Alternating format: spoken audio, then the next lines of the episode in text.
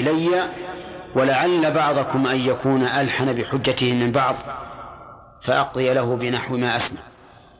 فأقضي له وإنما أقضي بنحو ما أسمع. إذن فصل الخطاب يعني فصل الخطاب الوار الوا أو الحاصل من فصل الخطاب الحاصل من من غيره. يعني يفصل في خطاب الناس. أو فصل الخطاب يعني خطابه هو. يعني أن خطابه كان فصلا. فصلا أي ذا بيان وفصاحة. نقول المعنيان محتملان. فالآية تحتمل هذا وهذا. وهما لا يتنافيان فيجب أن تكون الآية محمولة إيش؟ عليهما. حتى إن بعضهم قال إن فصل الخطاب هو قوله أما بعد أما بعد. لأن أما بعد تفصل ما بعدها عما قبلها ولكن هذا ليس بصحيح. أما بعد لا شك أنها تعطي الكلام رونقا وجمالا وتفصيلا لكن كوننا نجعلها هي فصل الخطاب فيه نظر والله أعلم. أن تذكرهم وأن تذكر أنت لتعتبر به. قوله تعالى ذا الأيد. ما المراد بالأيد فهد؟ الأيد القوة. القوة. وهل لك أن تمدنا بشاهد؟ أو تمدنا بشاهد؟ قوله تعالى واذكر واذكر عبادنا إبراهيم وإسحاق ما وصلنا هذا؟ قوله تعالى والسماء بنيناها بأيد أي بقوة. طيب ما دليلك على أن المراد بقوله والسماء بنيناها بأيد أي بقوة؟ لأن الله لم يضف أولا لم يضف اليد لنفسه حتى نقول انها يد لا ما ما ما أقول أن المراد ما دليلك على أنها ليست يد الله. ما دليلك على معناها القوة قد يكون معناها غير القوة وغير يد الله هذا أصلها اللغوي عاد يعود هل لك شاهد في ذلك؟ الشاعر كم لظلام الليل عندك من يد؟ لا هذه من نعمة. وبنينا فوقكم سبعا شدادا يعني قوية. طيب. قوله إنا سخرنا الجبال معه يسبحن يعني ما معنى سخرنا الجبال؟ دللناها تذليلا مطلقا ولا في شيء معين؟ لا في التسبيح. فيما ذكر في الآية. في التسبيح. طيب. الطير معطوفة نصب. الطيرة معطوفة على إيش؟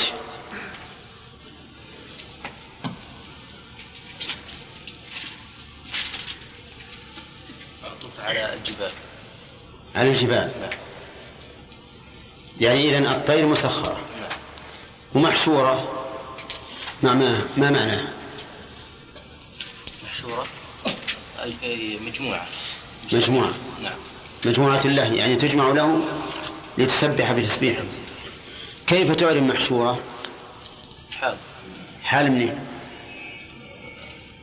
حال كونه محشورة. من أي شيء؟ لأن الحال تحتاج إلى صاحب حال. الطير. من الطير.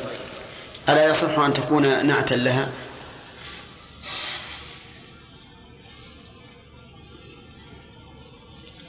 ما نقبل اليسع يا أخي. نحن مسلمون أيمنون. نعم. ما ما ما, يصح. ما يصح. لماذا؟ لأن الطير معرفة. نعم. محشورة آه، محشورة نكرة. ويشترط للنعت أن يكون مطابقا للمنعوت في في التعريف؟ التعريف والتركيب تمام. قوله وشددنا ملكه. ما معنى شددنا ملكه؟ يعني قويناه ها؟ قويناه قوينا ملكه. بماذا تقوية تكون تكون عامة.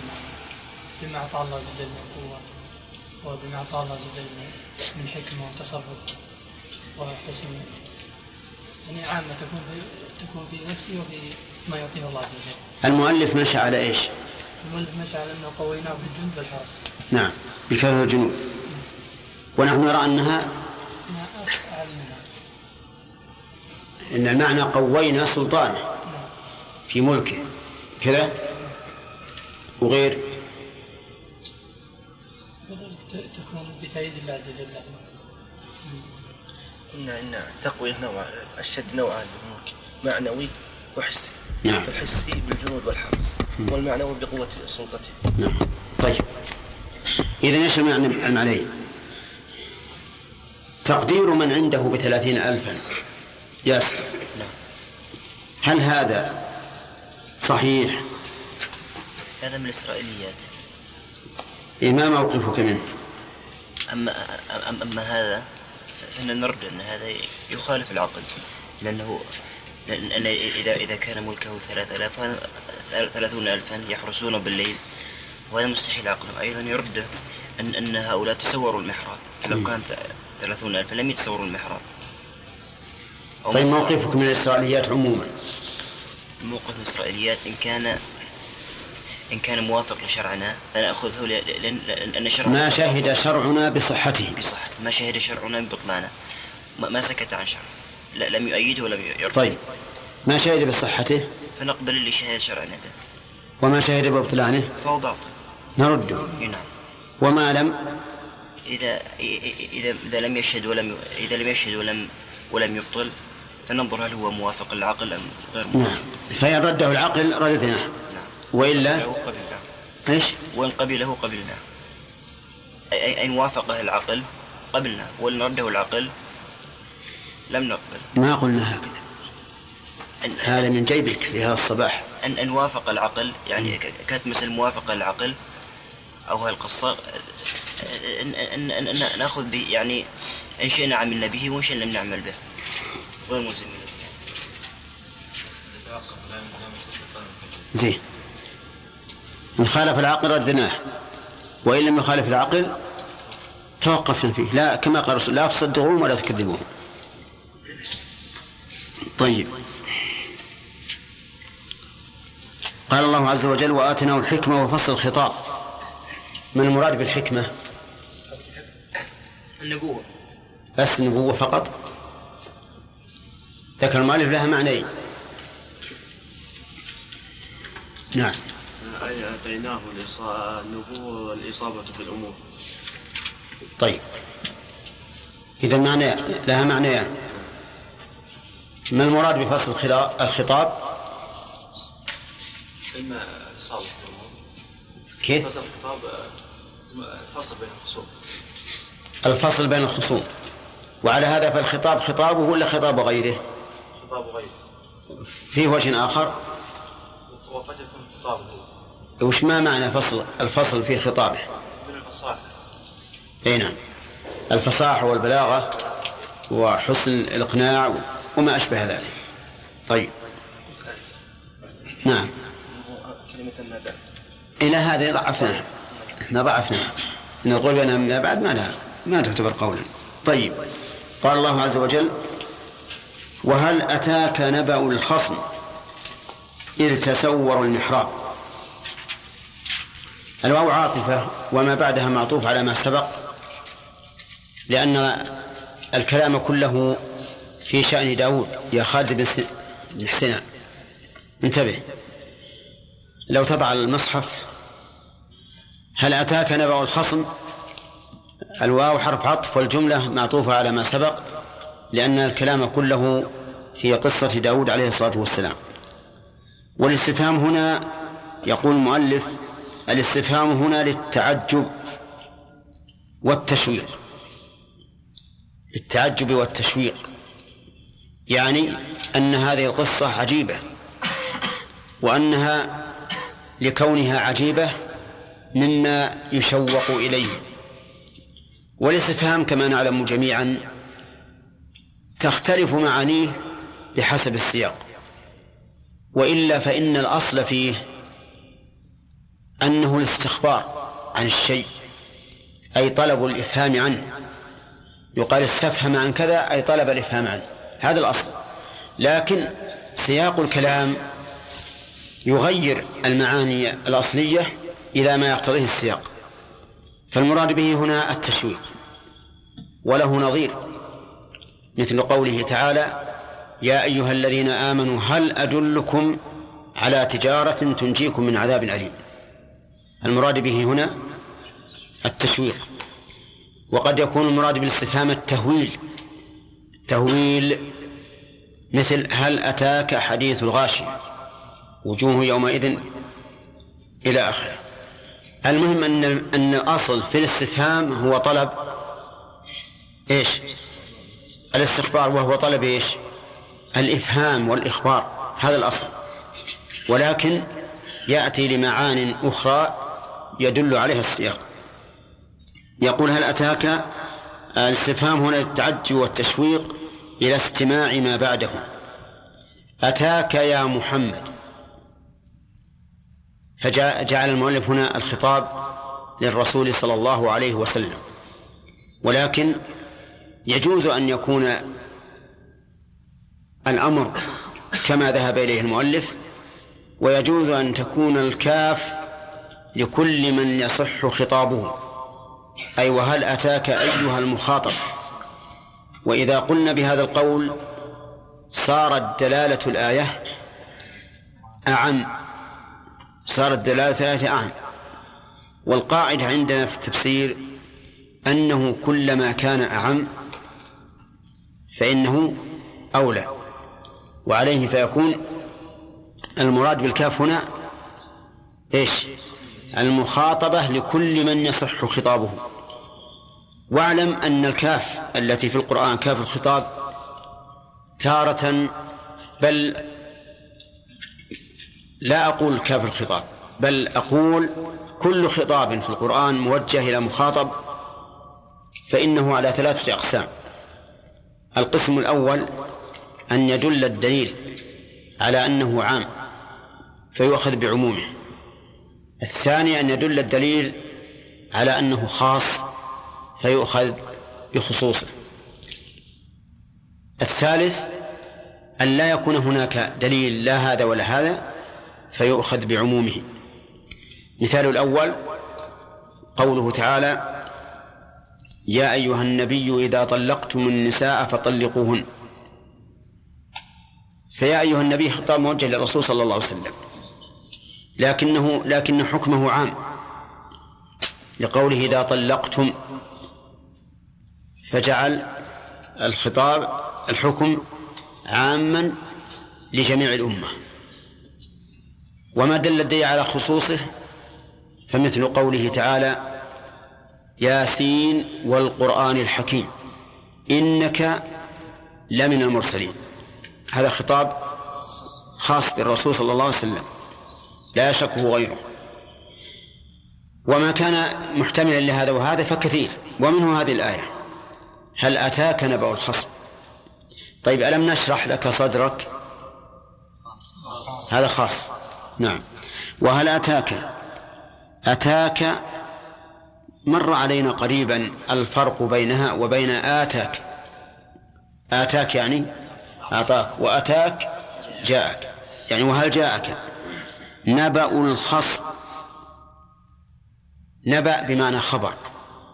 ولكنه لا لا يقال غالبا إلا في الخبر الهام. عما يتساءلون عن النبأ العظيم. فهما فهنا نبأ بمعنى خبر لكنه في أمر هام. وقول الخصم أي المتخاصمين بدليل قوله إذ تسوروا. المحراب. فالخصم لفظه مفرد لكن معناه إيش؟ معناه الجمع. والخصم قلت هم المتخاصمون وسمي المتخاصمون خصما لأن كل واحد منهم يريد أن يخصم صاحبه أي أن يغلبه في الحجة ويقطع حجته. إذ تسوروا المحراب. قوله إذ متعلقة بأي شيء؟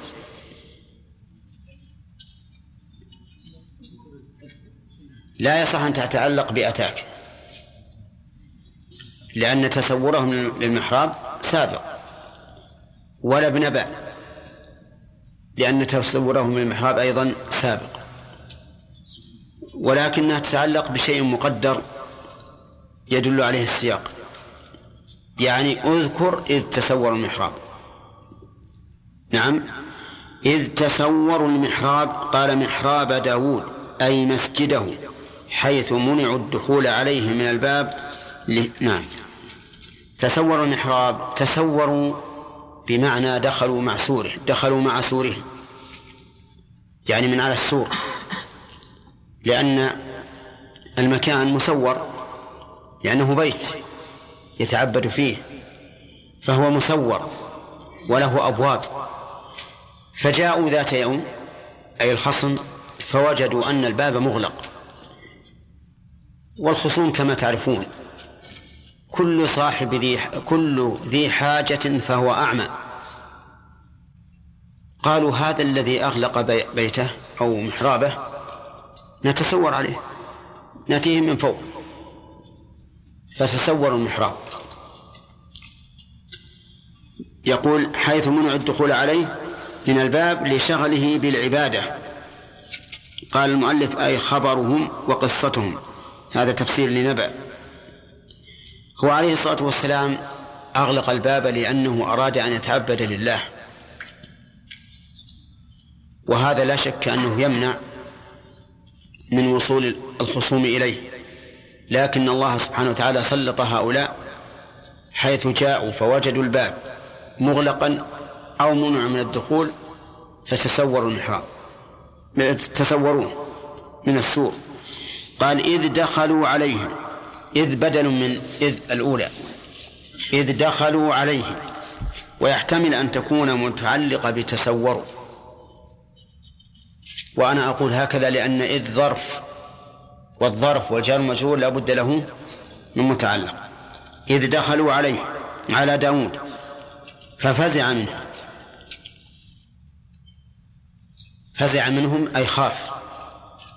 وذلك لأنهم جماعة وتسوروا المحراب. ومثل هؤلاء يخيفون. أرأيت لو أن أحدا تسور عليك البيت وهم جماعة؟ هل تخاف أو لا؟ لا شك أنه سيخاف. والخوف هنا طبيعي. تقتضيه الطبيعة والجبلة. ففزع منهم.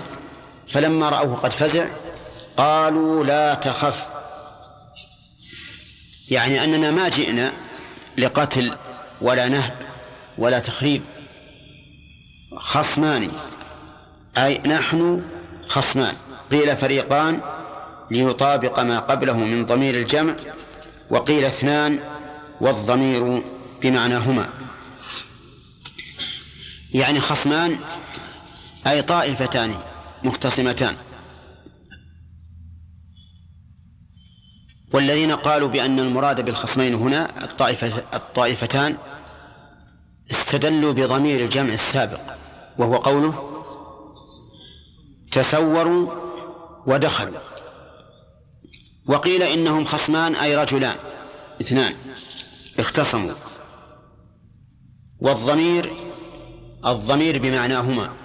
الضمير يعني ضمير الجمع السابق بمعناهما أي بمعنى الاثنين. ولكن الذي يظهر الأول أي خصمان أي فريقان مختصمان. لأن ذلك هو المطابق لضمير الجمع. ولأن ذلك هو الذي يحصل منه الفزع. لأنهم إذا كانوا جماعة صار الفزع منهم أكثر. يقول والخصم يطلق على الواحد وأكثر. صحيح. الخصم يطلق على الواحد فأكثر. فيقال لمدع ومدع عليه يقال للمدعي خصم وللمدع عليه خصم ولو كان واحدا ويقال لجماعة مع جماعة هم أيضا خصم. يقول رحمه الله وهما ملكان جاء في صورة خصمين وقع لهما ما ذكر على سبيل الفرض لتنبيه داود على ما وقع منه وكان له تسع وتسعون امرأة وطلب امرأة شخص ليس له غيرها. وتزوجها ودخل بها. يقول المؤلف إن هذين الخصمين ملكان. أرسلهم الله سبحانه وتعالى إلى داود من أجل أن ينبهه على قضية معينة. هذه القضية كما تقول الإسرائيليات أنه عشق امرأة رجل ولكنه كيف يصل إليها وهي مع زوج؟ فأمر زوجها أن يخرج في الجهاد في الجند لعله يقتل. فإذا قتل تزوجها. فأرسل الله تعالى إليه الملكين من أجل أن ينبهاه على بشاعة هذه القصة. لأن لأن هذه نعم على بشاعة هذه القضية. لأن هذه القضية بشعة من أدنى واحد من الناس فكيف تكون من نبي؟ وكأن الله سبحانه وتعالى لم يشأ أن ينبهه بالوحي. فيقول يا داود لم تفعل كذا؟ كما نبه الله عز وجل آدم بأكله من الشجرة بدون ضرب مثل وكذلك نبه الله محمد صلى الله عليه وسلم حين عفى عن قوم من المنافقين بدون أن يتبين أمر أمرهم بدون ضرب مثل ونبهه على تحريمه ما أحل الله له لابتغاء مرضات أزواجه بدون ضرب مثل. إلى إلى غير ذلك من من الشواهد الكثيرة التي تدل على أن الله سبحانه وتعالى ينبه على ما يحصل من الرسل بدون أن يضرب لهم أمثالا. لكن هذه القصة الإسرائيلية أبت إلا أن يضرب مثلا.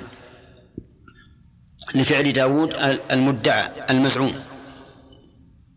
والحقيقة أن هذه القصة باطلة. ولا يحل لأحد أن يعتقدها في داود. أنه عشق امرأة رجل وأراد أن يتزوجها وكان عند عند داود تسع وتسعون امرأة فأراد أن يكمل بها المئة. هذا غير لائق بأدنى واحد من الناس فضلا عن نبي من أنبياء الله. لكن اليهود لعنة الله عليهم لا يبالون أن يلطخوا الأنبياء كما لطخوا من أرسل الأنبياء. فقالوا يد الله مغلولة وقالوا إن الله فقير وقالوا إن الله يتعب. فليس غريبا أن يلطخ الأنبياء بالعشق والحيل والمكر فلهذا لطخوا داود بهذه, بهذه الكذبة. والصحيح الذي لا شك فيه أنهم خصمان من البشر وليسوا ملائكة. خصمان من البشر. تنازعا في قضية بينهما. ستأتي في القرآن الكريم. وكل ما سوى ذلك فإنه كذب. لأن القرآن يكذبه. فإن القرآن إذا أتى بالقصة فلا بد أن يأتي بها على وجه إيش؟ الكمال لتكون عبرة وعلى وجه الصراحة لئلا تكون لئلا يكون فيها إلباس واشتباه. فالقصة كما هي في القرآن تماما ما فيه ملائكة ولا فيه رجل له زوجة حسنة أرادها داود أبدا. ولا يجوز للمسلم أن يعتقد هذا في أحد أنبياء الله. القصة هي إذ دخلوا على قالوا لا تخف خصمان. بغى بعضنا على بعض فاحكم بيننا بالحق ولا تشطط خصمان بغى بعضهما على بعض. يعني اعتدى عليه لأن البغي هو العدوان. اعتدى عليه وطلبوا منه قال احكم بيننا بالحق ولا تشطط طلبوا أن يحكم بينهم. لكنهم أضافوا كلمة ليست بجيدة. قالوا احكم بيننا بالحق ومثل هذا لا ينبغي أن يقال لنبي من الأنبياء. بل ولا ينبغي أن يقال لأي حكم يتحاكم إليه لأنك إذا تحاكمت إلى رجل مع خصمك فإنكما تعتقدان أن ما يقوله ها؟ هو الحق. ليس الحكم في مقام تهمة حتى يقال احكم بيننا بالحق. ولهذا انتقدوا انتقد الصحابة رضي الله عنهم في قصة العصيف اللي مر علينا زنى بامرأة من استأجره. لما حضر أبو الولد الزاني وزوج المرأة قال أحدهما للرسول عليه الصلاة والسلام أنشدك الله إلا ما قضيت إلا ما قضيت بيننا بكتاب الله. فناشد النبي صلى الله عليه وسلم أن يقضي بينهما بكتاب الله. قالوا وقال الآخر وكان أفقه منه. نعم فاقض بيننا بكتاب الله. ولا ناشد الرسول صلى الله عليه وسلم. لأن طلب المناشدة في هذا المقام إيش؟ خطأ وسفه أنت ما جئت إليه إلا وأنت ترى أنه يحكم بكتاب الله فلا حاجة إلى أن تناشد هؤلاء قالوا احكم بيننا بالحق. طلبوا منه أن يحكم ما بينهما بالحق وهو لن يحكم إلا به حتى بإقرارهما لأنهما جعلاه حكما. ولا تشطط الشطط يعني النقص أو الجور. ولهذا قال في تفسيره تجر يعني لا تجر بالحكم فتميل مع أحدنا. واهدنا أرشدنا إلى سواء الصراط وسط الطريق الصواب. يعني إذا حكمت فاحكم بالحق بالعدل بدون جور.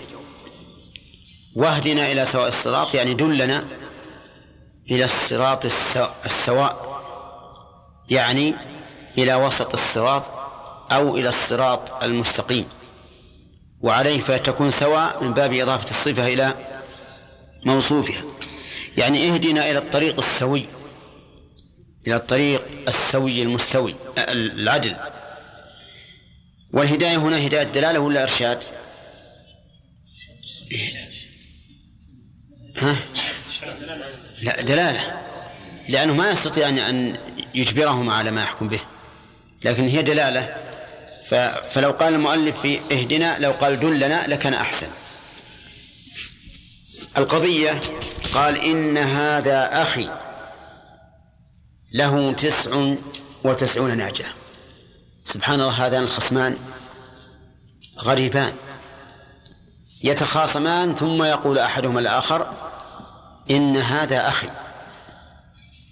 الخصومة عادة أن الخصم يسب خصمه فيقول هذا المعتدي الظالم الفاجر اللي فيه ما لا فيه. نعم. أما هذا فقال إن هذا أخي. وهو يدل على أن الخصومة ليست تحمل وراءها شيئا من العداوة والبغضاء. أخي قال أي على ديني. وقال المؤلف هذا ليفيد أن الأخوة هنا ليست أخوة النسب بل هي أخوة الدين. له تسع وتسعون نعجة يعبر بها عن المرأة. تسع وتسعون نعجة يعني مئة إلا واحدة. ونعجة منصوبة على أنها تمييز. وكل عدد له تمييز. كل عدد له تمييز. لماذا؟ لأن العدد إذا لم يذكر المعدود كان مبهما. لا يدرى ما هو. فإذا ذكر المعدود فهذا تمييزه. ثم هذا التمييز قد يكون مشهورا وقد يكون منصوبا. ففي قولنا عشرة رجال التمييز مجرور. وفي قولنا عشرون رجلا التمييز منصوب. هنا نعجة التمييز منصوب. لأن كل العقود من عشرين إلى تسعين كلها يكون تمييزها منصوبا. طيب قال المؤلف في تفسير نعجة قال يعبر بها عن المرأة. قوله يعبر بها عن المرأة يفيد بأن هذا ليس هو الأصل في, النعجة وهو كذلك. فالأصل أن النعجة أنثى الغنم أنثى الشياه. أنثى الشياه. وليست هي المرأة. فإذا كان هذا هو الأصل فمن ادعى أن المراد بالنعجة هنا المرأة فعليه إيش؟ عليه الدليل. لأن كل من ادعى خلاف الأصل فعليه الدليل. وأظنك لو تقول لأهلك يا نعاج أو يا نعجة لقامت القيامة بينكم. نعم؟ لقالوا أنت سميتنا غنما ضأنا فالنعجة لا, لا, لا ليست هي المرأة في هذه في هذه الآية. بل هي بل هي واحدة الضأن ولي نعجة واحدة. واحد له تسعة وتسعون نعجة والثاني واحدة. فقال أكفلنيها إلى آخره. والله أعلم. فغفرنا له ذلك وإن له عندنا لزلفى لزلفى وحس وحسن مآب. لزلفى. وإن له عندنا لزلفى وحسن مآب. بس. أعوذ بالله من الشيطان الرجيم. قال الله تبارك وتعالى وهل أتاك نبأ الخصم؟ إذ تسوروا المحراب. هذا مناقشة؟ طيب. ما معنى ما المراد بالاستفهام هنا يا ناظم؟ استفهامنا التعجب والتشويق للتعجب والتشويق طيب. هل له نظير أن يأتي الاستفهام للتشويق؟ نعم. قوله تعالى وهل أدلكم هل أدلكم على تجارة تنجيكم من عذاب أليم؟ نعم. طيب. قوله نبأ الخصم. إذ تسوروا. كيف عاد الضمير مجموعا إلى الخصم وهو مفرد؟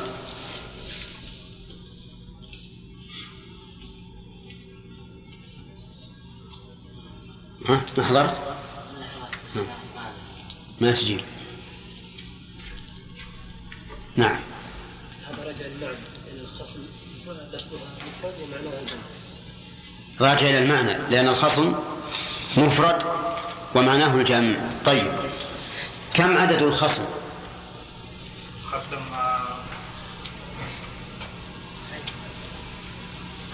خاصم في الدعوة. الخصم هؤلاء الذين جاءوا إلى داود إيه في في قولان. نعم. بعضهم يقولون هو خصمان رجلان من بشر. يعني اثنان. اثنان. ملكان مرسلان إلى بعضهم يقولون خصمان من الملك. يعني جاء الملكان ملكان. وبعضهم يقول انهم جماعة. جماعة طائفتان. يعني خصمان طائفتان. طيب. آه، ما الذي يؤيد القول بالجمع؟ قولوا إذ تسوروا ضمير قالوا لا تخف. إذ دخلوا عليه. إذ دخلوا عليه. طيب. لا، هذا يؤيد أنهم جماعة. طيب. والذي يرى أنهم اثنان بماذا يؤيد قوله؟ لأنهم اثنان كل منهم اشتكى كل منهم اشتكى الثاني عند داود. بماذا يؤيد قوله؟ هات ال- ال- ال- الكلمات أو الجمل التي تؤيد ذلك. قالوا خصمان بغضاء خصمان. وهذا مثنى. طيب. وغير.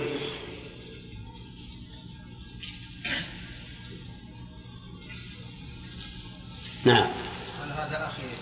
قوله إن هذا أخي. تمام. يدل على أن الخصوم موجه إلى واحد. طيب. وأيضا فيه ضمائر.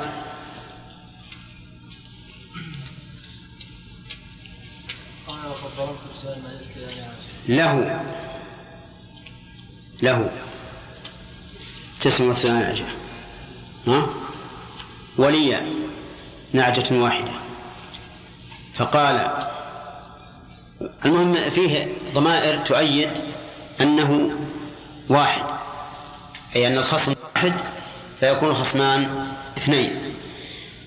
ولكن ذكرنا أن الأقرب أنهم جماعة لكن الدعوة موجهة من واحد إلى واحد وكل واحد معه جماعة هذا هو الأقرب. قوله المحراب ما المراد به؟ نعم مكان تعبدهم وليس المحراب الذي هو طاق القبلة؟ يعني ما هو المحراب اللي مثل محاريبنا هذه؟ السؤال هل المراد أنه محراب كمحاريبنا هذه؟ أو مكان تعبد على أي صفة كان؟ نعم. صح. يعني مو معناها المحراب اللي نحرف نعرف أنه يجعل طاق للقبلة. المراد بالمحراب ما يتعبد فيه. لماذا فزع داود منهم؟ لأنهم يعني دخلوا عليه يعني على غير يعني هيئة دخولهم يعني. كيش لأنهم دخلوا عليه تصوروا عليه المحراب. لأنهم تصوروا المحراب عليه وهو يصلي. وهو يصلي. طيب. هذا الفزع ما الذي أملاه عليه؟ فزعه هذا. يعني هل هو فزع طبيعي ولا فزع شرعي ولا إيش؟ طبيعي. يعني كل إنسان يدخل عليه في في بيته وهو يتعبد. ومتسورين أيضا. متسورين سوف يفزع. طيب.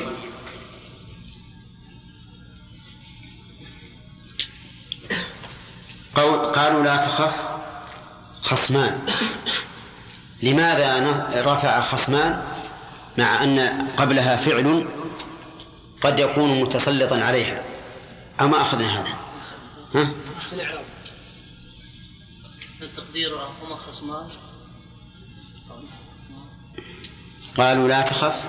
لم يقل لا تخف خصمين. إيه ليش؟ وش الخبر؟ التقدير؟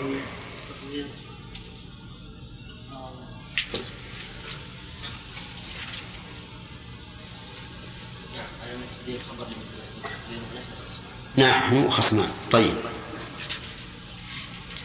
قوله احكم بيننا بالحق ولا تشطط ما المراد بالحق؟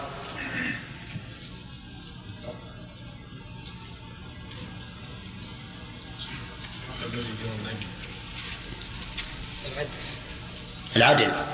الموافق للشرع. طيب ولا تشطط كيف قالوا لا تشطط وهم قالوا بالأول احكم بالحق.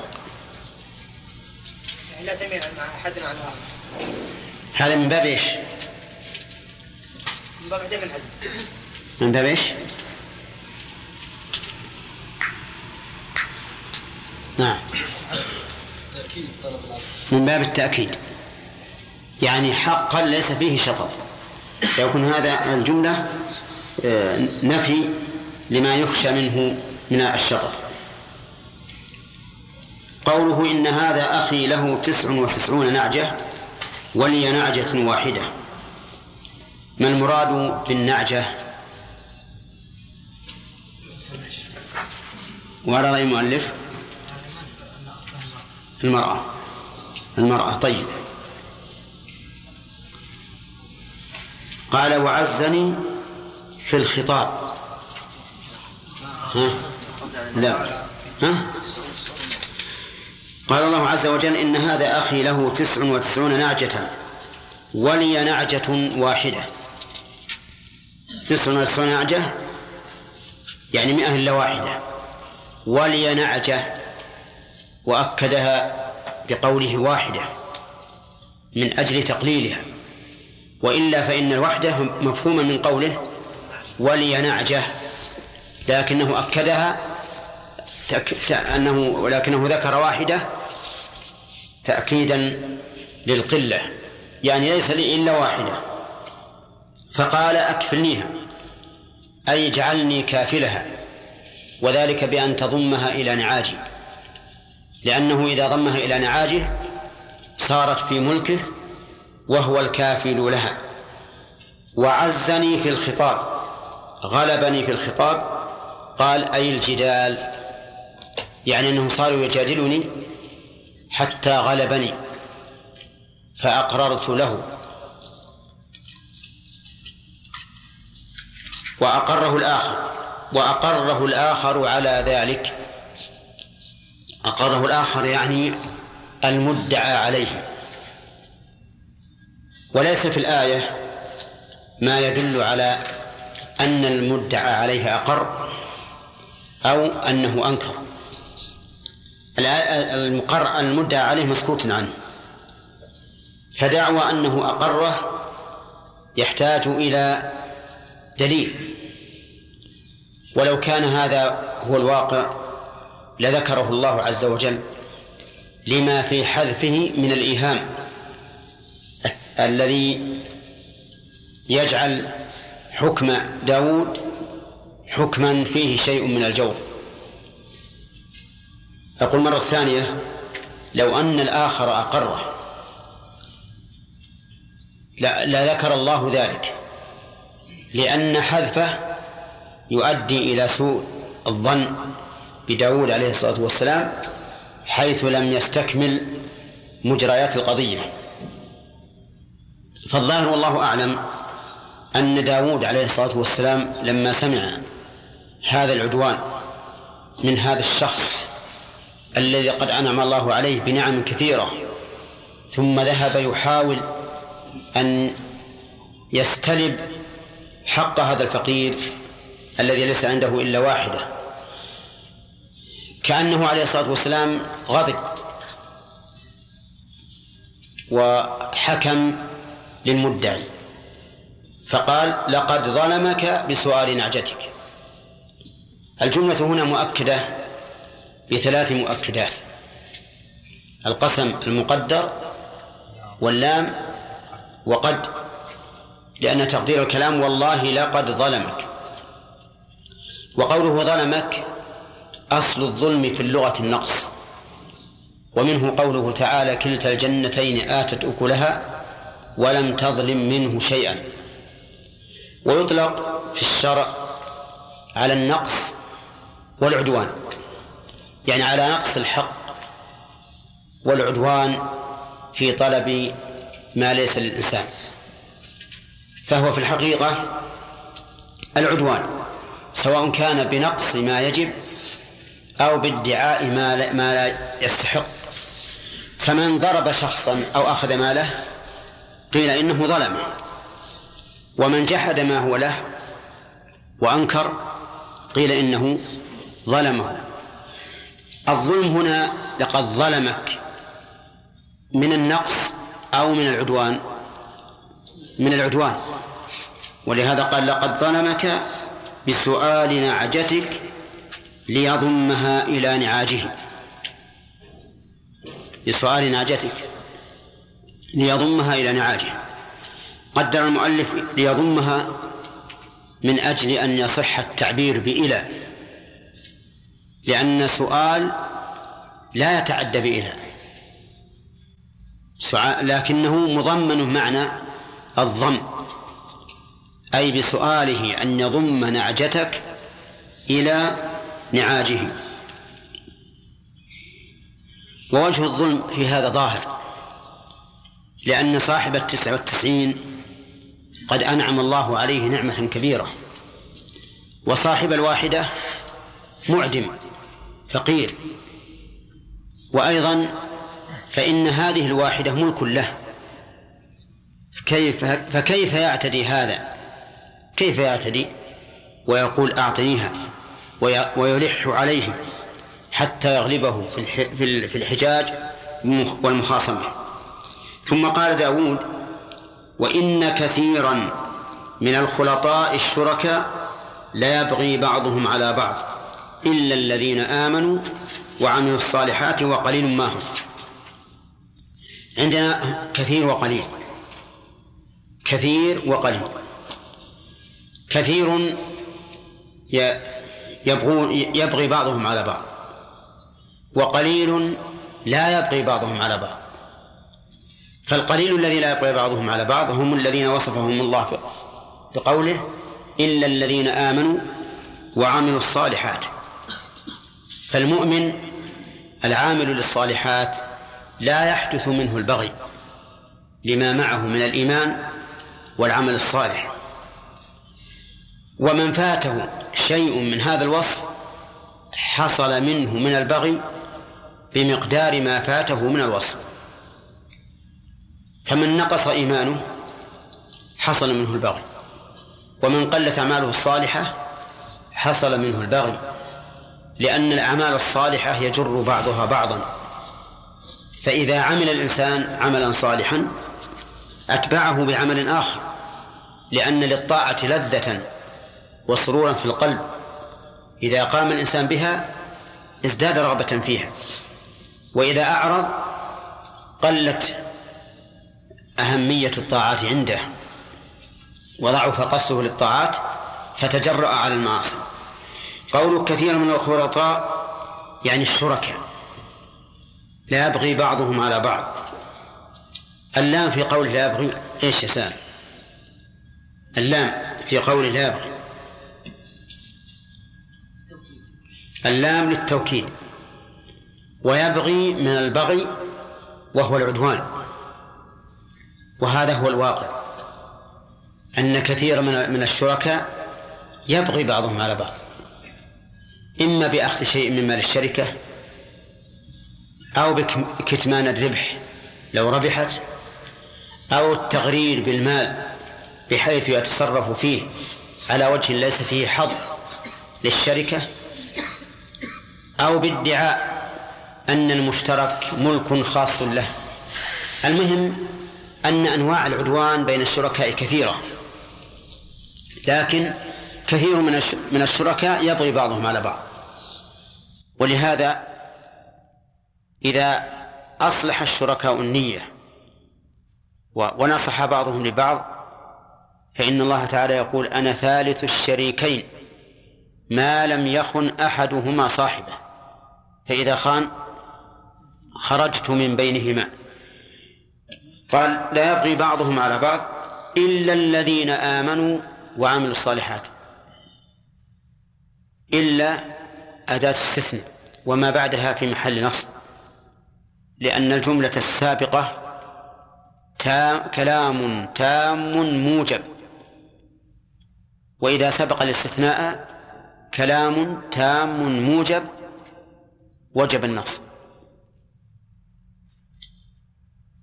قال ابن مالك ما استثنت إلا مع تمام ينتصب. وبعد نفي أو كنفي ينتخب اتباع متصل. وانصب من قطع وعن تميم فيه إبدال وقع. المهم لتمام الفائدة إذا جاءت إلا بعد كلام تام موجب وجب نصب ما بعدها. على الاستثناء. وإذا جاءت بعد كلام تام منفي تام يعني مستكمل الفاعلة لكنه منفي. جاز فيما بعدها وجهان. النصب على الاستثناء وإتباع ما بعدها لما قبلها في الإعراب. إلا إذا كان الاستثناء منقطعا أي أن ما بعد إلا ليس من جنس ما قبلها فيجب النصب. وإذا كانت إلا إذا وقعت إلا بعد كلام منفي ناقص كانت بحسب العوامل. التي قبلها. إن كان العامل يقتضي رفعا رفع كان يقتضي نصبا نصب. إن كان يقتضي جرا جر. ونضرب لذلك أمثلة. قام القوم إلا زيدا أو إلا زيد. إلا زيدا بالنصب. لماذا؟ لأن الكلام تام موجب. قام القوم تم الكلام. ما فيه نفي. موجب. فتقول إلا زيدا. وإذا قلت ما قام القوم إلا زيدا جاز في ذلك وجهان. الرفع على البدل والنصب على الاستثناء. فيجوز أن تقول قام ما قام القوم إلا زيد ما قام القوم إلا زيدا. قام ما قام القوم إلا بعيرا. هنا يتعين النصب لأن البعير ليست من القوم. نعم منق... فالاستثناء منقطع. فيجب النصب هنا لتعذر البدلية.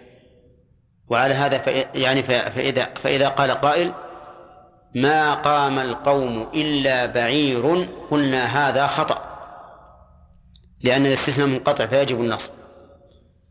وإذا قلت ما قام إلا زيد أو إلا زيدا زيد بالرفع. لماذا؟ لأن ما قبلها ناقص منفي. ناقص لأن الفعل لم يستكمل فاعله منفي ما قام. فيجب أن تقول ما قام إلا زيد طيب ما رأيت أحدا إلا زيدا أو إلا زيد أو يجوز الوجهان. هذا تام منفي. ما رأيت أحدا تام منفي. إلا زيدا. يجوز الوجهان. الرفع والنصب. خطأ.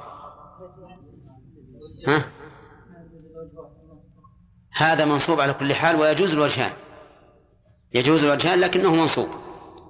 لأنك إن جعلته مستثنى فهو منصوب وإن جعلته بدلا فهو منصوب. إذن يجوز الوجهان إعرابا. أما شكلا فلا يجوز إلا شكل واحد وهو النصب لأنك حتى إن جعلتها بدلا ستكون منصوبة. طيب هنا إلا الذين آمنوا ينطبق على أي القواعد؟ ما هي؟ تام موجب. فالذين إذن في محل نصب.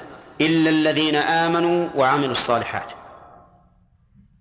آمنوا بقلوبهم وعملوا الصالحات بجوارحهم. والعمل يطلق على القول والفعل. بخلاف الفعل فإنه يطلق على فعل الجوارح والقول على قول اللسان. وقوله إلا الذين آمنوا وعملوا الصالحات الصالحات هذه صفة لموصوف محذوف أي عملوا الأعمال الصالحات وجمعها باعتبار أنواع الصالحات صلاة صدقة صيام حج بر صلة أنواع كثيرة فلهذا جمعت. أحيانا يقول عمل صالحا فيفرد باعتبار جنس العمل على سبيل العموم. طيب الأعمال الصالحات قال أهل العلم الأعمال الصالحة ما جمعت شرطين وهما الإخلاص لله والمتابعة لرسول الله صلى الله عليه وسلم. فلا صلاح مع شرك. ولا صلاح مع بدعة. فالعمل الصالح ما جمع شرطين. هما إيش؟ الإخلاص لله والمتابعة لرسول الله صلى الله عليه وسلم. قال الله تعالى فمن كان يرجو لقاء ربه فليعمل عملا صالحا ولا يشرك بعبادة ربه أحدا. وعلى هذا لو سألك سائل عن رجل صلى رياء هل عمله صالح؟ لا ما الذي انتفى منه؟ الإخلاص الإخلاص ولو سألك سائل عن رجل تعبد لله بما لم يشرعه الله ولكنه مخلص لله يريد التقرب إليه لا يريد شيئا من الدنيا فهل عمله صالح؟ لا لماذا؟ نعم لعدم المتابعة لعدم المتابعة. وقد دل على بطلان ما فيه الشرك آيات من القرآن متعددة وأحاديث من السنة متعددة. مثل قوله صلى الله عليه وسلم عن الله تعالى في الحديث القدسي أنه قال أنا أغنى الشركاء عن الشرك من عمل عملا أشرك فيه معي غيري تركته وشركه. ودل أيضا على اشتراط المتابعة آيات أيضا وأحاديث. منها قوله صلى الله عليه وسلم من عمل عملا ليس عليه أمرنا فهو رد. من عمل عملا ليس عليه أمرنا فهو رد. أي مردود عليه. قال الله تعالى قال الله تعالى عن داود وقليل ما هم قليل ما هم. إعرابها أن نقول قليل خبر مقدم. وهم مبتدأ مؤخر. يعني وهم قليل. وهم قليل. وما في قوله وقليل ما زائدة. زائدة لفظا زائدة معنى. لأن المقصود به المقصود بها تأكيد القلة أي قلة قليلة من العباد الصالحين من المؤمنين العاملين الصالحات. وإذا تدبرنا الواقع وجدنا الآية منطبقة تماما عليهم. فإن فإن الله تعالى يقول يوم القيامة يا آدم فيقول لبيك وسعديك فيقول أخرج من ذريتك بعثا إلى النار. فيقول يا ربي وما بعث النار؟ قال من كل ألف تسعمائة وتسعة وتسعون.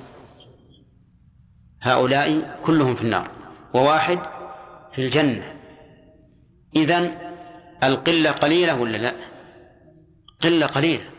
واحد من الألف قليل جدا. قال ابن قال ابن القيم في النونية يا سلعة الرحمن ليس ينالها بالألف إلا واحد لاثنان. طيب إذن نقول إن الذين آمنوا وعملوا الصالحات من بني آدم قليلون جدا. يؤكد القلة قوله ما في وقليل ما هم. قال المؤلف رحمه الله ما لتأكيد القلة. فقال الملكان صاعدين في صورتيهما إلى السماء قضى الرجل على نفسه فتنبه داود. قضى الرجل على نفسه. الرجل يعني داود على نفسه لأنه حسب القصة الإسرائيلية المزعومة كان له تسع وتسعون امرأة. فطلب من رجل ليس عنده إلا امرأة واحدة أن يطلق امرأته ليتزوجها داود وفي وجه آخر للقصة أنه أمره أن يخرج في الجيش من أجل أن يقتل حتى يتزوج امرأته. وقد بينا أن هذا لا دليل عليه وأنه لا يليق بمقام العقلاء فضلا عن الأنبياء وأن هذه قصة مزعومة من اليهود هم الذين ركبوها على داود عليه الصلاة والسلام. لأن اليهود لا يعتقدون داود نبيا وإنما هو على زعمهم ملك. طيب قال تعالى وظن داود أي أيقن وظن أي أيقن داود أن ما فتناه أوقعناه في فتنة أي بلية بمحبته تلك المرأة. ظن أي أيقن. وإنما نفسره باليقين لأن الأمر واضح. أمر واقع من داود حسب القصة. والشيء الواقع لا يقال إنه ظن. بل يقال إنه علم. فإن قال إنسان هل لديك شاهد على أن الظن يأتي بمعنى العلم؟ قلت بلى. نعم. قال الله تعالى وإنها لكبيرة إلا على الخاشعين الذين يظنون أنهم ملاقو ربهم. فإن يظنون هنا بمعنى يتيقنون. لأن الظن الذي هو الراجح لا لا, لا يكون إيمانا في ملاقاة الله عز وجل بل يجب على الم... على الإنسان أن يؤمن إيمانا يقينيا بأنه ملاق ربه والظن لا يكفي فيه وإذا كان الظن لا يكفي فلا يمكن أن يكون مدحا. وظن داود أيقن أن ما فتناه قال أوقعناه في فتنة أي بلية هذا ما ذهب إليه المؤلف بناء على صحة القصة. ولكن الصحيح أن المراد بالفتنة الاختبار. فتناه أي اختبرناه لأن الفتنة من معانيها الاختبار. قال الله تعالى ونبلوكم بالشر والخير فتنة أي اختبارا وابتلاء. كما قال تعالى عن سليمان هذا من فضل ربي ليبلوني ليبلوني. أأشكر أم أكفر؟ إذن أن ما فتناه يعني اختبرناه. وعلى رأي المؤلف أي ابتليناه بمحبة تلك المرأة. ولكن هذا ليس بصحيح. وش لك إيش؟ زي ما دام قالوا المدرس الحمد لله إحنا ندرس. شوف صلح طيب آه، ظن داود أن ما فتناه الصحيح أن المراد اختبرناه ولكن بأي شيء اختبرناه؟ لننظر. أولا داود عليه الصلاة والسلام مأمور بأن يحكم بين الناس ومن وظيفته الحكم بين الناس فإنما وظيفته عامة واختصاصه في الوقت بدخول بدخوله المحراب وإغلاق الباب عليه هذا يخالف مقتضى وظيفته. إذ مقتضى وظيفته إيش؟ أن يتفرغ للناس حتى يقابل الخصوم ويحكم بينهم. هذه واحدة. ولهذا سيأتينا إن شاء الله في الفوائد أنه لا يجوز للحاكم بين الناس ولمن كان في وظيفة عامة أن يشتغل بشيء خاص لنفسه. ثانيا أن داود عليه الصلاة والسلام سمع كلام الخصم ولم يستمع إلى كلام الخصم الآخر. لأن القرآن ليس فيه أنه سمع إلى كلام الخصم الآخر. وثالثا أنه حكم. حكم. وقال إن كثيرا من الخلطاء لا يبغي بعضهم على بعض إلا الذين آمنوا وعملوا الصالحات. وقليل ما والحكم قبل سماع جواب الخصم فيه شيء من التسرع ما دام الخصم حاضرا. طيب لهذا علم داود عليه الصلاة والسلام أن الله تعالى ابتلاه بهذه الخصومة التي جاءت وهو يتعبد في محرابه وتصور عليه المحراب فاستغفر ربه وخر راكعا وأنام. انتهى الوقت. نعم. إيش؟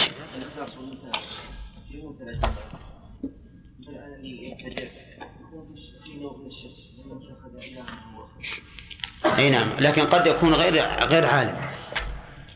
أحيانا يكون غير عالم. يعني ما يظن أن هذه بدعة. لا ما يثاب عليه. على العمل ما يثاب قد يثاب على نيته أما العمل ما يثاب من عمل عمل ليس عليه أمر فهو رد. نعم. قال لقد ظلمك بسؤال نعجتك إلى نعاجه وإن كثيرا من الخلطاء ليبغي بعضهم على بعض. إلا الذين آمنوا وعملوا الصالحات وقليل ما هم وظن داود أنما فتناه فاستغفر ربه وخر راكعا وأناب فغفرنا له ذلك وإن له عندنا لزلفى وحسن مآب يا داود إنا جعلناك خليفة في الأرض فاحكم بين الناس بالحق ولا تتبع الهوى فيضلك عن سبيل الله.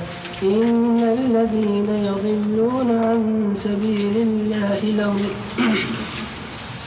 إن الذين يضلون عن سبيل الله لهم عذاب شديد. لهم عذاب شديد بما نسوا يوم الحساب. أعوذ بالله من الشيطان الرجيم. قال الله تعالى وظن داود أن ما فتناه فاستغفر ربه وخر راكعا وأناب. ولكن قبل أن نبدأ درس نسأل عما سبق. قال لقد ظلم لقد ظلمك بسؤال نعجتك إلى نعاجه. هذه الجملة يا فهد مؤكدة. نعم.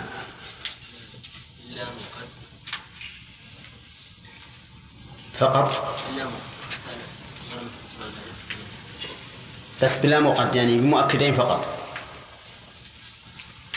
نعم. مؤكد أكثر مؤكد بالقسم بالقسم إذا والله لقد ضرب أحسنت. نعم. لا ما وقع في جواب القسم. اي مؤكد للقسم. إذا ما وقع في جواب القسم لا بد من القسم طيب ثلاث مؤكدات. قوله بسؤال نعجتك إلى نعاجه. إلى؟ بمعنى معنى الضم. السؤال مضمن معناه الضم. طيب. قوله وإن كثيرا من الخلطاء هل هذا من كلام الله أو من كلام داود من كلام داود والمراد بالخلطاء؟ نعم. في هذه في هذه الجملة احترازان من بغي الخلطاء بعضهم على بعض. الأخ. ها؟ في هذه الجملة احترازان من أن يحكم على جميع الخلطاء بأنهم يبغون بعضهم على بعض.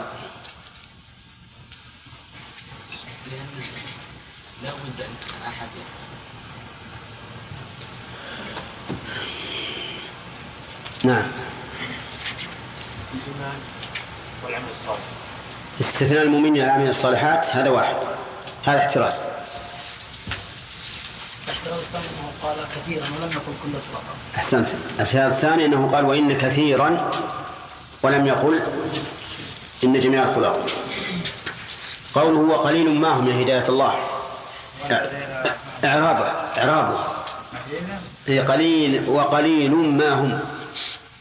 هم مبتدأ وقليل قليل مبتدا خبر مقدم. نعم. وهو مبتدا مؤخر وما زائد بهذه تأكيد التقليد أحسنت. في- اللفظ وزائد.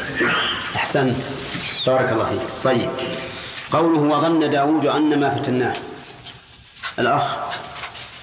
يعني أيضا ظن بمعنى أيضا. وهل يأتي الظن بمعنى اليقين؟ مثاله. مثل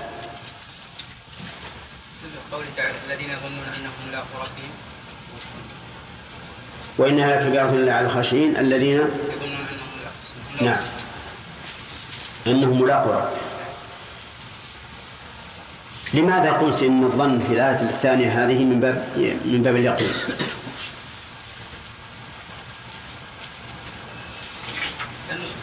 تبين له الامر لكن لو قال لك قائل إن الظن هنا بمعنى التوهم الراجح. يعني. أو الاحتمال الراجح يعني تبين له وجه لا لا لا. في الآية الثانية الذين يظنون أنهم ملاقوا ربهم. إيه لا يمكن هذا. لأن المؤمن لابد أن يكون موقن بلقاء ربه. ومن لم يكن عنده يقين فليس أهلا للمدح نعم. لأنه كافر. نعم. طيب أحسنت.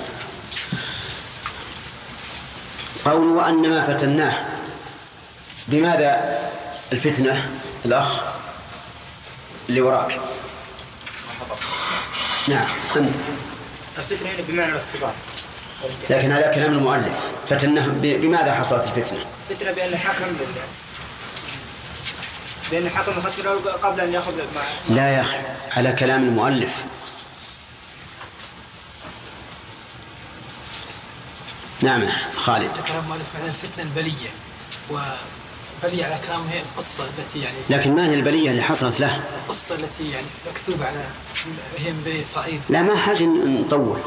ما هو؟ كلمة واحدة. عن عن- عندما أراد أن يتزوج امرأة جميلة فأرسل أرسل زوجها نعم. بالمرأة إمداد الله. على رأي المؤلف أنه امتحن الله سبحانه وتعالى بمحبته لتلك المرأة الواردة في القصة الإسرائيلية. أحسن. تمام. إذا الفتنة محبته لهذه المرأة على ما مشى عليه المؤلف. آه، نكمل القصة عشان نأخذ فوائد. قال الله تعالى فاستغفر ربه. استغفر يعني طلب المغفرة.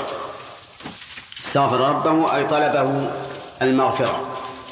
والمغفرة مأخوذة من المغفر وهو ما يستر به الرأس ليتقى به السهام. هذا أصلها في اللغة. أما شرعا فالمغفرة هي ستر الذنب والتجاوز عنه.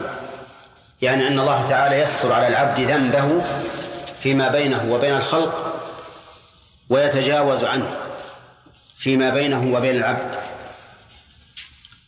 ومن ومن هنا تتحقق الوقاية مع الإخفاء. لأنه إذا ستر عن الخلق ثم عفي عنه من جانب الخالق عز وجل حصلت الوقاية. الوقاية بالعفو من الخالق. والثاني الستر بعدم إظهار الخلق عليه. المهم أنه طلب من ربه أن يغفر له على ما جرى منه وخر راكعا أي ساجدا. خر راكعا. خر بمعنى نزل من أعلى إلى أسفل. ومنه خرير الماء من الميزان أو من الشلال وقوله راكعا حال من فاعل خر. ولكن المؤلف رحمه الله فسر الركوع بالسجود فقال أي ساجدا. وذلك لأن الركوع الذي هو الانحناء الذي هو الانحناء لا يمكن أن يكون فيه خروج. لأن الراكع يبقى ثابتا.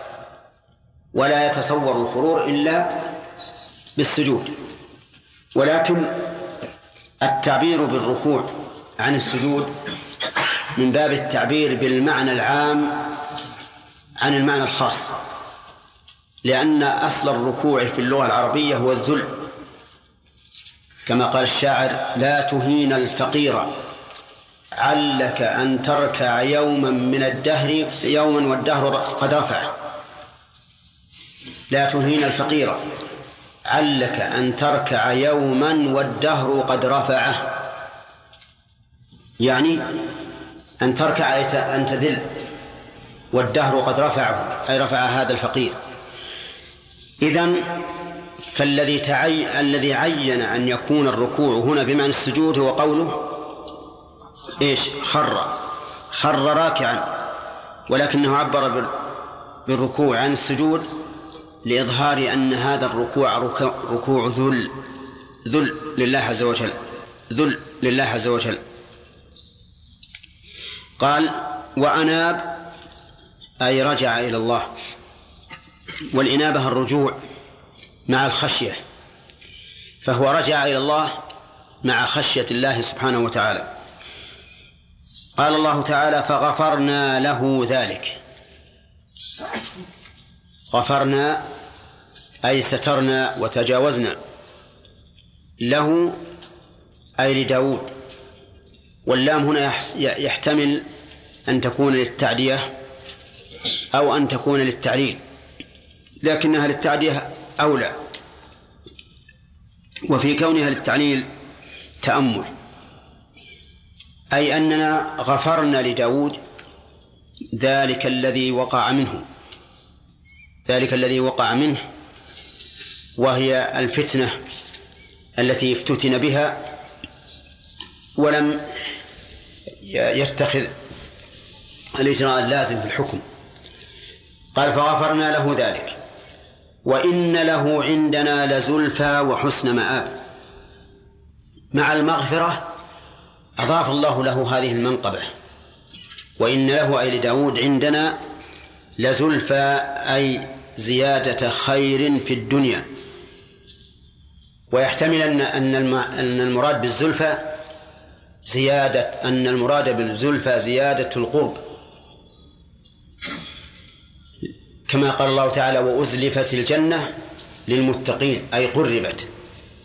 فالزلفى تفسيرها بزيادة الخير فيه شيء من النظر. والصواب أن المراد بالزلفى القربى. أما حسن المآب فهذا هو زيادة الخير. حسن المآب أي حسن المرجع في الآخرة هذا هو زيادة الخير. فصارت النتيجة بعد أن وقع من داود ما وقع. ثم رجع إلى الله واستغفره أن الله سبحانه وتعالى رفع له رفع عنه آثار هذا الذنب فغفر له. وزاده على ذلك زيادتين عظيمتين هامتين. إحداهما القرب من الله والثانية حسن المآب. في هذه الآيات التي ذكرها الله عز وجل عن داود وأمر نبيه صلى الله عليه وسلم أن يذكر داود بها ولكنه أتى بها على سبيل التشويق في قوله وهل أتاك؟ فيها عدة فوائد. هذا ممتدد ها؟ نعم. آه نرجع إذن آه من قوله تعالى اصبر على ما يقولون ففي هذه الآيات ففي هذه الآيات من الفوائد في قوله فاصبر على ما يقولون واذكر عبدنا داود ذا الأيدي إنه أواب أولا نعم. ما أعتقد. ما أخذنا الفوائد؟ يعني يمكن بعد نرجع إلى أول السورة. شوف آخر الفوائد.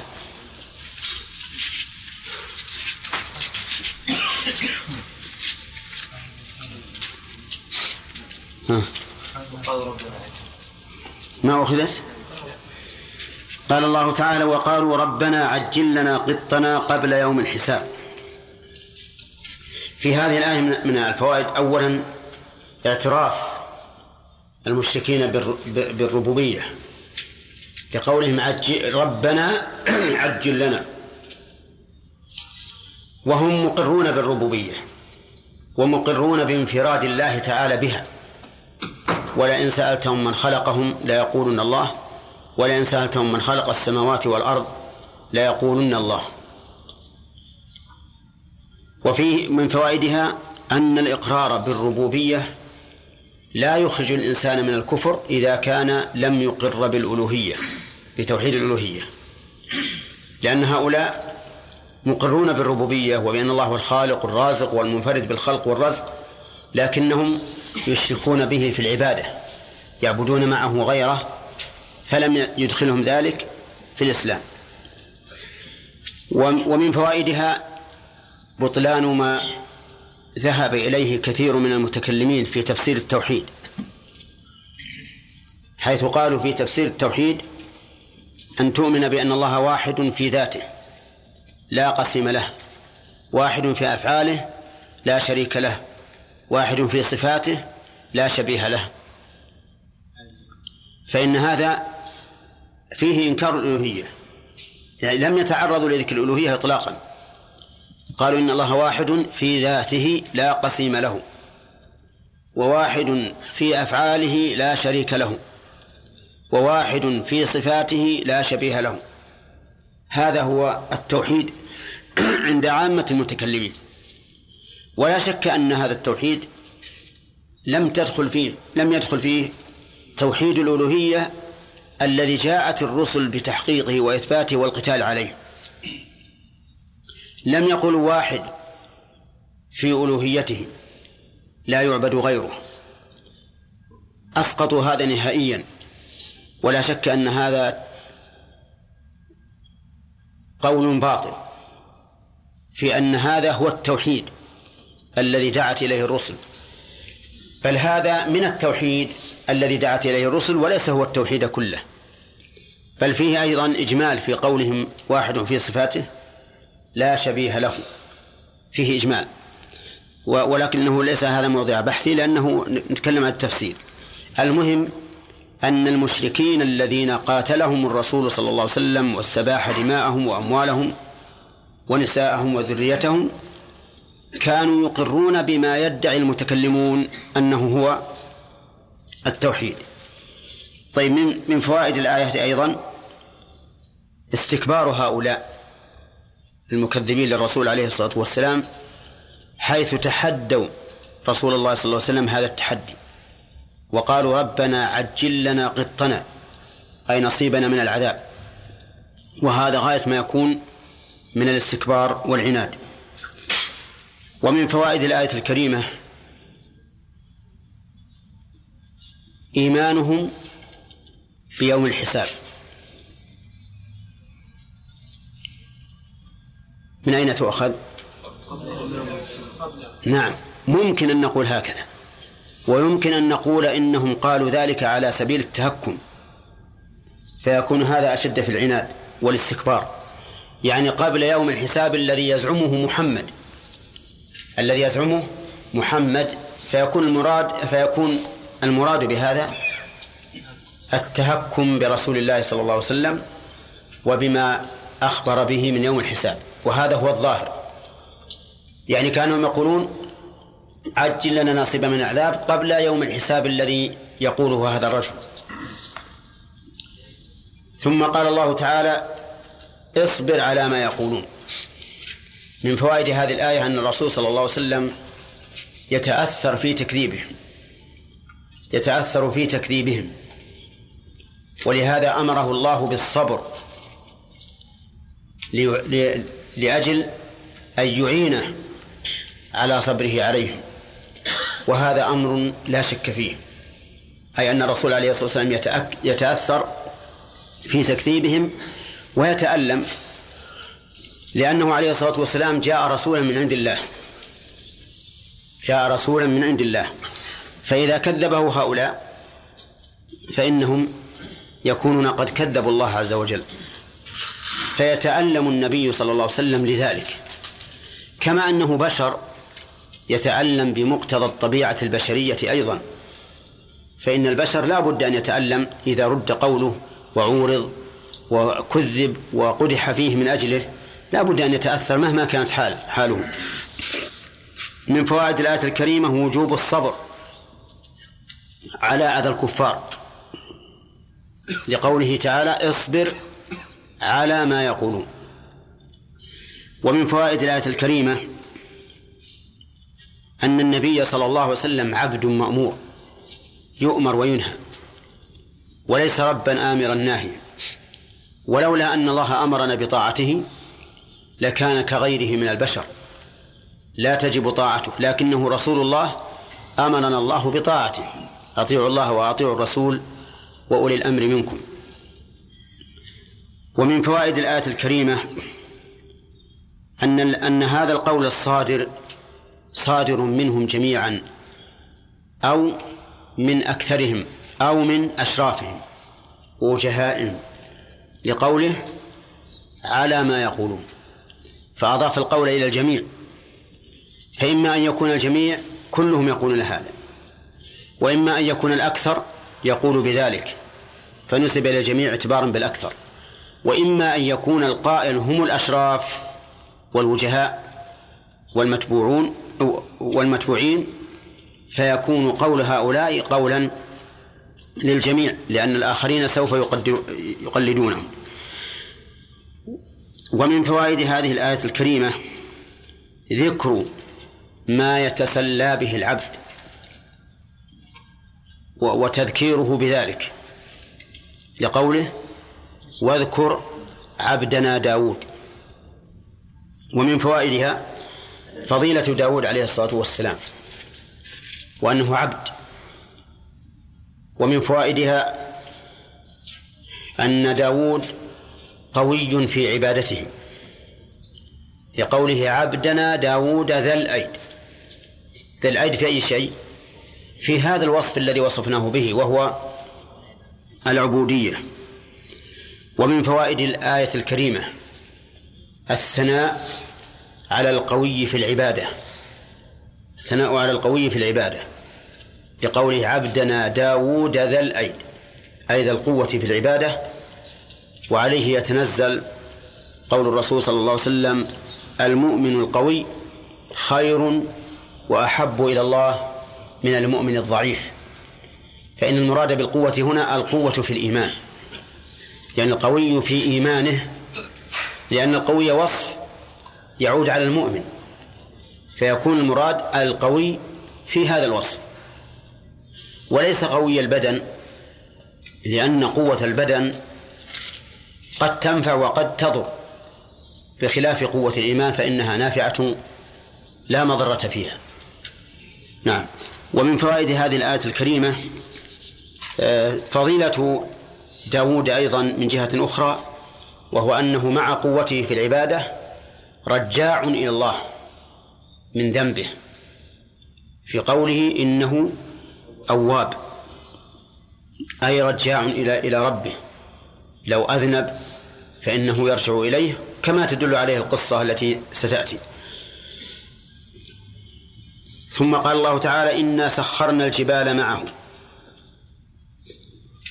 من فوائد الآية الكريمة أيضا إثبات العلل والأسباب لأن الجملة في قوله إنه أواب تعليلية تعليلية لكون داود عليه الصلاة والسلام موصوفا بالقوة والعبودية لأنه رجاع إلى الله عز وجل وكل من كان رجاعا إلى الله فسوف يكون قويا في عبوديته.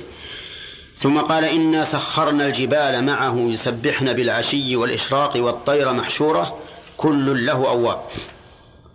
من فوائد هذه الآية الكريمة بيان أن الأمور كلها بيد الله بقوله إنا سخرنا الجبال أي ذللناها. والجبال كما نعلم خلق عظيم. لا يستطيع أحد أن يؤثر فيه ولكن الله تعالى بقدرته يسخرها ويذللها. ومن فوائدها أن أن للجماد إرادة. أن للجماد إرادة من قوله يسبحن لأن التسبيح لا بد أن يكون بإرادة. ويدل لذلك أيضا قوله تعالى تسبح له السماوات السبع والأرض ومن فيهن وإن من شيء إلا يسبح بحمده ولكن لا تفقهون تسبيحهم. ويترتب على هذه الفائدة رد قول من يقول إن قوله تعالى جدارا يريد أن ينقض فيه مجاز حيث قالوا إنه لا إرادة للجدار. ونحن نقول بل له إرادة. لأن الله تعالى أثبت له الإرادة. طيب ومن فوائد الآية الكريمة أن كل شيء خاضع لأمر الله. الطير التي تسبح في الهواء خاضعة لأمر الله.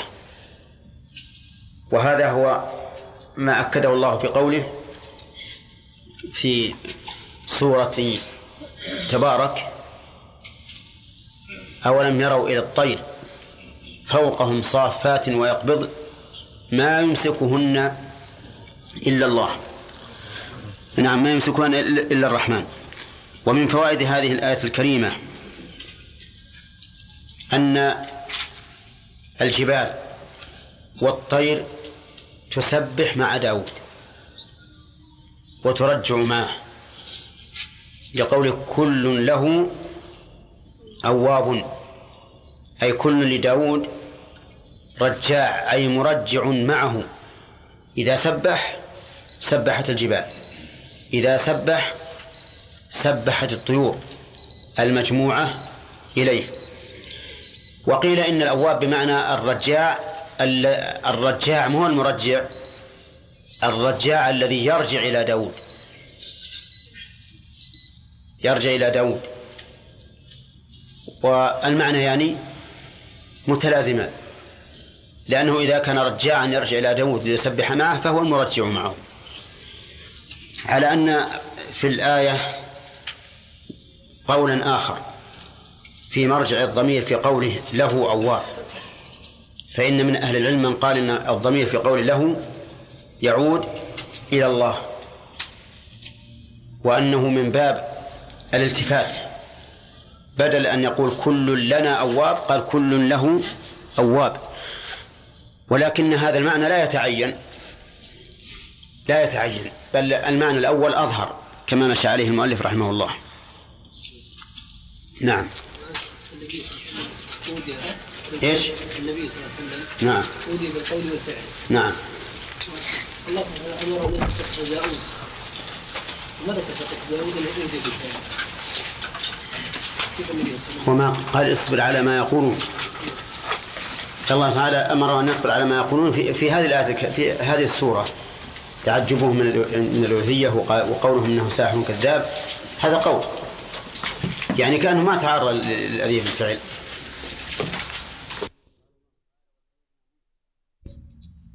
قال الله تعالى وشددنا ملكه وآتيناه الحكمة وفصل الخطاب. من فوائد هذه الآية وما بعدها أن الله سبحانه وتعالى قوى ملك داود بما ذكرنا من التقوية المعنوية والحسية. ومن فوائدها أن تقوية الملك من من أكبر أوصاف الملك التي يتمتع بها لأن الله تعالى من بها على داود في قوله وشددنا ملكه ومن فوائدها الثناء على داود بأن الله تعالى مع تقوية ملكه آتاه الحكمة في تصرفه قوله تعالى وآتيناه الحكمة ومن فوائدها أيضا أن الله تعالى من على داود بفصل الخطاب أي الخطاب الفصل البين الذي يفصل به بين الناس ويفصل به بين الحق والباطل وبين الضار والنافع. المهم أنه فصل. ومن فوائد قوله تعالى وهل أتاك نبأ الخصم إلى آخره؟ أن هذه القصة عجيبة وأنها مثار للعجب ولهذا شوق الله إليها بقوله وهل أتاك نبأ الخصم؟ ومن فوائدها بلاغة القرآن حيث يأتي بمثل هذه الصيغة في الأشياء التي ينبغي للإنسان أن يتش- أن يتشوق إليها ويهتم بها. ومن فوائدها أن الخصم يطلق على الواحد والمتعدد اعتبارا بالمعنى فإن الجماعة إذا كانت دعواهم واحدة صاروا كأنهم رجل واحد. ومن فوائدها أن من أتى البيوت من غير أبوابها فإن فعله هذا سبب للخوف والفزع.